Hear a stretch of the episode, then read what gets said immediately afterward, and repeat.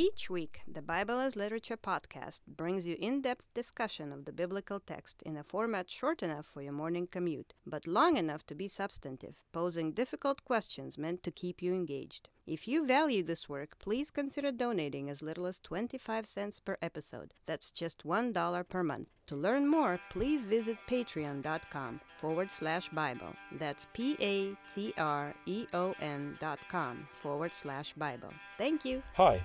This is Father Marc Boulos with the Bible as Literature podcast. Do our good deeds count for anything? Is there a difference between a wicked person and a person who behaves correctly most of the time? What does it mean to be a child of Abraham? Who gets what inheritance? What is the inheritance of those who do not keep the law?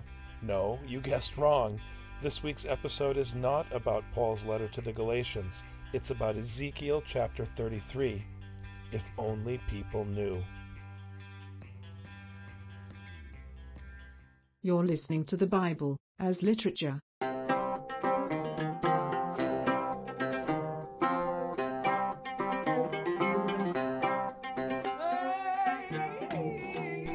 Hi, this is Father Marc Boulos. And this is Dr. Richard Benton. And you are listening to episode 41 of the Bible as Literature podcast. I had the good fortune this weekend to discuss Ezekiel chapter 33 with the adult class in the Ephesus school. And working through this chapter, I had the distinct feeling once again that I had signed up to be in a book club with the Apostle Paul. It just seems to me that so many of the themes that we stumble across in Ezekiel are reflected in Paul's letters. So, what's going on at the outset of chapter 33? Right before this come the oracles against the nations, where it's talking about Pharaoh and everything that Pharaoh did, and Babylon and everything that they did. The conclusion I came to was that this is a warning that, okay, these people were very high and mighty and thought very highly of themselves.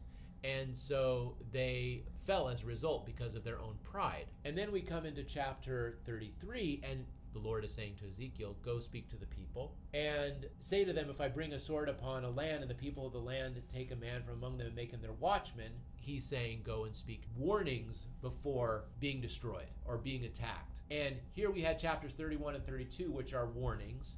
And now we have a discussion about how that warning works. And so the watchman, his job is to warn the people. This chapter makes it clear that whether the people respond or not is not a reflection on whether the watchman did his job or not. It reminds me again of Paul's letters. It's very clear that Paul is responsible and running the race to deliver his message to Rome, to deliver his message wherever he goes, so that when he stands before the judgment seat, he cannot be found guilty of not delivering the teaching. Whether or not the people accept the teaching is a different matter, but he has to make sure that the teaching sets foot in the different areas of the Roman Empire. Right. His job is to warn the people. If he warns the people and people repent, great. If he warns the people and they don't repent, it's not his problem. If he doesn't warn them and they don't repent, then the people who didn't repent are guilty, but so is the watchman. And that's the thing that is important in this section is that the watchman's job is simply whether he delivers the message or not. And we saw this back in chapters 3 and 4 of Ezekiel when he was talking about how stubborn the people are going to be. Don't worry about it. They're going to be stubborn. That's not your problem. Your problem is that you have to say the thing. You don't have a choice about that.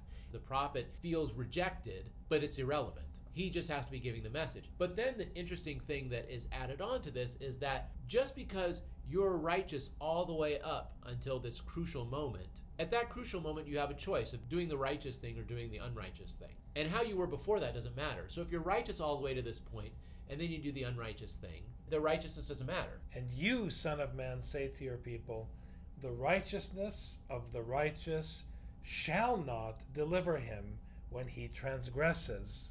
So it doesn't matter how righteous you are. If you transgress, it invalidates whatever righteousness you may have or think you have brought to the table up until that point. Again, it's very clearly what Paul is saying about the law in the New Testament that if you can't do it all, what you've done is immaterial. Right. I mean, the Torah sets a measure that no one can live up to so that everyone would come to understand that there is only one God and he is not you. By the same token, if you're unrighteous and it comes to that crucial moment, and you do the righteous thing, then it doesn't matter if you were unrighteous before that or not. In the Gospels, the Pharisees were very upset by that when the prostitute washed Jesus' feet with her tears. Well, why would he allow that to happen? When it came to accepting the word, she accepted it. And Jesus says, What problem do you have with her? And this is how he exposed their hypocrisy because they thought that what you had banked up to that point mattered. And what's saying here in Ezekiel and what Jesus is saying in that passage is no, what you banked up to that point does not matter. It's double or nothing every time. You have the opportunity of doing the right thing at this moment. What happened before that doesn't matter. So, this is interesting because he's saying this after the warning that was given about Pharaoh. The people, whether they were righteous or not, now you're hearing the warning. So, now that you're hearing the warning, what are you going to do? Yes, and again, though I say to the wicked, You shall surely die, yet if he turns from his sin and does what is lawful and right, if the wicked restores the pledge, gives back what he has taken by robbery, and walks in the statutes of life, committing no iniquity, he shall surely live, he shall not die. As you said, it comes down to the choice that you make in this moment. And the thing is that laziness and idleness and passiveness are the problem. Because you can't say, because I was righteous up to this point, I can let this one slide. By the same token, you can't say, I've been bad enough up to this point, what does one more matter? So if you've been wicked up until this point, you can't say, what does one more matter? You have to step up and deliver. But then you're still not off the hook. Because technically, God could still throw you out because everything you did up to this moment was problematic. So you are always under pressure to deliver, but you are never guaranteed of deliverance. And this is an ominous ominous text when it is pronounced in context of the destruction or the fall of Jerusalem and the exile, right? It's striking reading through this. I want to say Pauline logic, but Paul is Ezekielian, Ezekiel is not Pauline. So we're reading through this Ezekielian logic, and then after we realize that you're screwed, whether you're righteous or you're wicked, you're all on the razor edge of God's judgment, sort of dangling there, hoping He won't decide against you. You now go through another one of Ezekiel's time warps, and suddenly we're in the 12th year of the exile, in the 10th month, on the fifth day of the month. So, up until now, we've heard about the job of the watchman to warn the people, the responsibility of the watchman to heed the warning himself, the responsibility of the people to heed the watchman's warning who gets in trouble for not heeding what, when, why, and how, and so forth. Then we hear about how God judges everyone, and now suddenly we're, we're actually fast forwarded to the exile. So the word of the Lord came to the prophet, saying, Son of man, the inhabitants of these waste places in the land of Israel keep saying. So now there's no watchman. Now the land is wasted. There so is no, yeah, Jerusalem. post watchman. Jerusalem has fallen. Abraham was only one man, yet he got possession of the land, but we are many. The land is surely given to us to possess. The problem there is that in verse 24, Abraham is the one who got the possession from God. He got the land of Israel. So we are the descendants of Abraham. Therefore, we are in line to inherit the land that Abraham got. It's as if the Lord gave the land 100% to Abraham, and now we inherit it by virtue of being the children of Abraham. Which seems really silly. I mean, re- I feel like I'm reading Galatians. I mean, it's a pretty silly claim to make that you have this de facto right to this inheritance as sons of Abraham in the flesh, when we just heard this long explanation of how whether you're wicked or you're righteous, you're living on the razor's edge, and you could be out like that.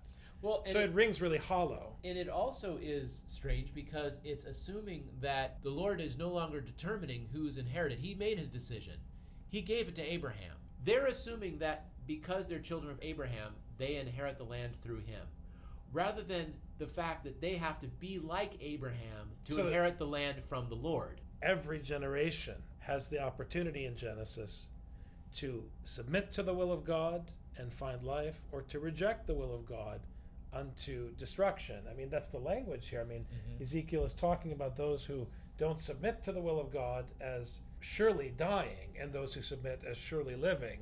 And now they want to talk about inheriting the land and living right. I mean, there's a connection between the land and life and prosperity. Well, it's also counterfactual because we inherited the land. It's like, well, Jerusalem has fallen. The enemy is what land is there? So, like, that's the other thing. What what land are you talking about? The destruction. Uh, unless unless you're being upstart and you want to start not blaming God but shaking your fist at him This is our land. How come we don't have it? But, anyways, therefore say to them, Thus says the Lord your God, you eat flesh with the blood, they're transgressing the law, and lift up your eyes to your idols and shed blood. And we talked about this on Sunday, mm-hmm. how this is a gross transgression because the dem, the blood, is the domain of God. Yeah, and in addition to that, this is the command that was given to Noah. This is even before Abraham. The way it's interpreted in Judaism today is that there are certain laws that were given to all of humanity, but the majority of laws were given to the Jews. This is how Judaism interprets it. But these laws that were given to Noah, they apply to everybody, every human being, because after Noah, the children of Noah is everybody. So they aren't even fulfilling the most basic precepts. This is long before any Ten Commandments. And they can't even do those two commandments. A fortiori, how is it possible for them to even do the Ten Commandments if they can't even do two even more basic commandments? Right, so then shall you possess the land? If you can't do these basic commandments, you resort to the sword, you commit abominations, and each of you defiles his neighbor's wife. And what's interesting always about sins that pertain to adultery or fornication, they deal with the question of fidelity, right? And we're talking here about idolatry and infidelity, which are linked. Shall you then possess the land? Do you think that you're a child of Abraham because you fast forwarded to 2014 and someone took a DNA sample? Unfortunately, this is how people still talk about being a child of Abraham, which is why there's so much suffering in the world today. But obviously, that's not the currency of Ezekiel. Ezekiel saying, look, if you want to see who a child of Abraham is, look at their behavior. A child of Abraham does not transgress the law. And so the inheritance of righteousness is the land. What's funny here is that by using this as the standard that he's holding the people up to, what he's implying is that there are even Gentiles who are more righteous than you. So, how can you claim to possess the land when there are Gentiles who deserve to possess the land more than you do? I think I'm going to have a bumper sticker that says Ezekiel 33 equals Galatians. I don't know if people will understand the bumper sticker or even care, but it will give me comfort. Although, since my wife doesn't want me to have any bumper stickers on the car, I guess I'll have to hold off. I did have another one made, which was from Genesis. You know, the famous line in Genesis chapter 6 and the Lord was sorry that he had made man upon the earth. That bumper sticker people would have understood and probably egged my car. But, anyways, we're, we're getting off topic here. So, as I live, surely those who are in the waste places shall fall by the sword, and him that is in the open field I will give to the beast to be devoured. So, there's a reversal. You want to wield the sword, so as Christ says in the New Testament, so shall you die by the sword. You show no respect for the lifeblood, the dem, and so now it's not you who will devour others or devour God's creatures, it's the beasts that will devour you. It's this mechanism of judgment. Verse 11 Say to them, As I live, says the Lord God, I have no pleasure in the death of the wicked. I don't want you to screw up. I want you to turn back. I want you to put down the sword so that you can live in peace with your neighbors. I want you to show respect for creation, respect for the lifeblood, which is my domain, and not just abuse animals either as part of a cultic ritual or for your own enjoyment. That's not what they're there for. I'll never forget a parishioner at St. Elizabeth was telling me he's from Galilee and he grew up in an Israeli Arab town. He's a Palestinian. And he was telling me that when he was a young man, they'd have chicken for a meal. And his dad would say a prayer in which he gave thanks for the sacrifice that the chicken made so that the family could be fed. Now, in our culture, this sounds ridiculous because we live in a culture where we kill chickens on manufacturing lines and we give them antibiotics because they live in terrible squalor and we give them cocaine so that they eat more and get bigger faster so that we can slaughter them and sell them the way we sell M&Ms. So in that context where we are so abusive of God's domain, the life in creation, the idea of giving thanks for a chicken that sacrificed its life so that we could live is ridiculous. But that's exactly what's at stake here. Looking at the way that the land becomes a desolation and a waste, it's interesting because they say we want to inherit the land.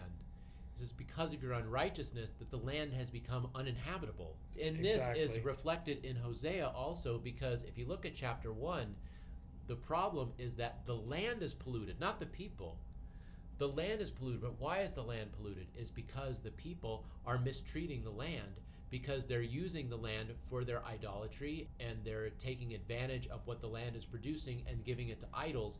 And so it's as if they're offering their own mother up to other men.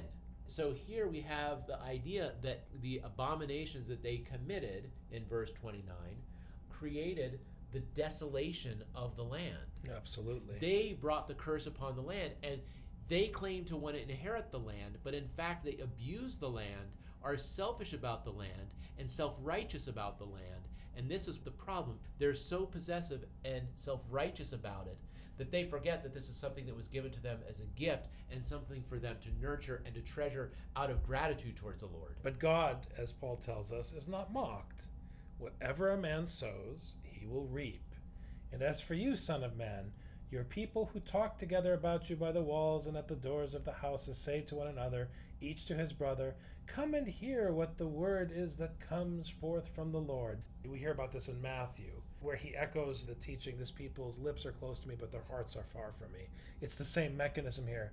And they come to you as people come, and they sit before you as my people, and they hear what you say, but they will not do it. For with their lips they show much love, but their heart is set on their gain. It's a very damning verse. And lo, you are like one who sings love songs. To them, anyways, you are like one who sings love songs with a beautiful voice and plays well on an instrument, meaning that religion for them is entertainment. And they hear it, but they won't do it. They hear it, but they won't do it. But it sounds nice. As you always say, they're checking off their box. We went and we listened to the prophet speak, and it sounded so lovely. I mean, how often do we Orthodox talk about liturgy that way? That Oh, liturgy is how beautiful and wonderful liturgy is, but the admonition of loving the neighbor and doing what is right in the eyes of the Lord, that becomes secondary. When this comes, and come it will, then they will know that a prophet has been among them. This reminds me of the prayer in the baptism when the prayer speaks about the Lord coming, and then there's a comma, and it says, and he shall come. And then the prayer continues.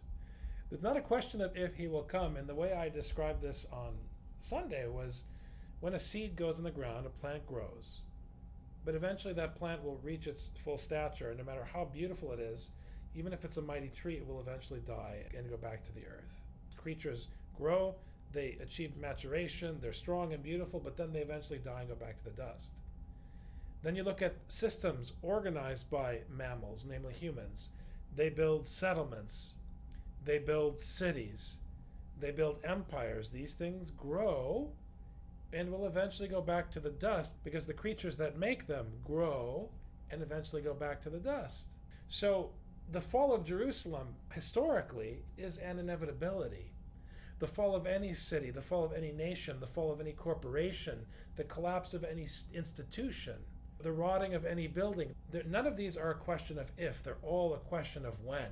And the problem is the Israelites believe that they're special in this passage and that they inherited it and that this is protected by God in a special way and therefore they're safe because of their righteousness. And what the Lord keeps reiterating is that just because you're righteous up to this point does not mean that you're safe when the sword comes.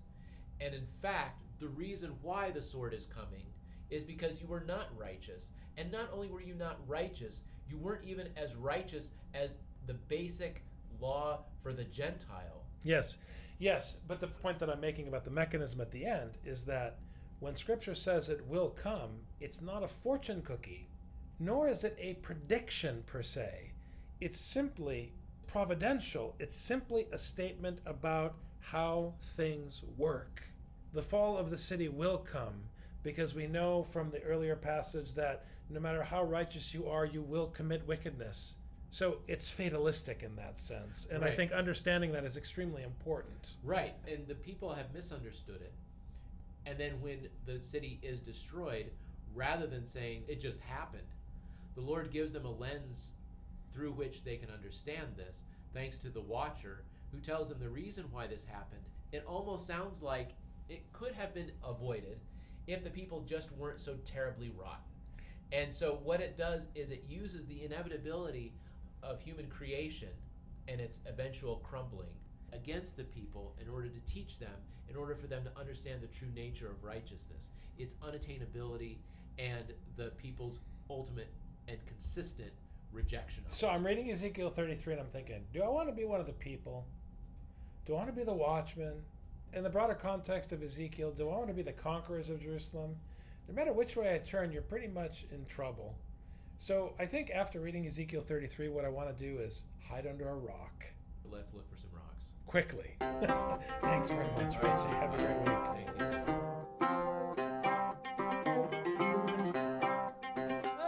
You've just heard the Bible as literature. Thanks for listening.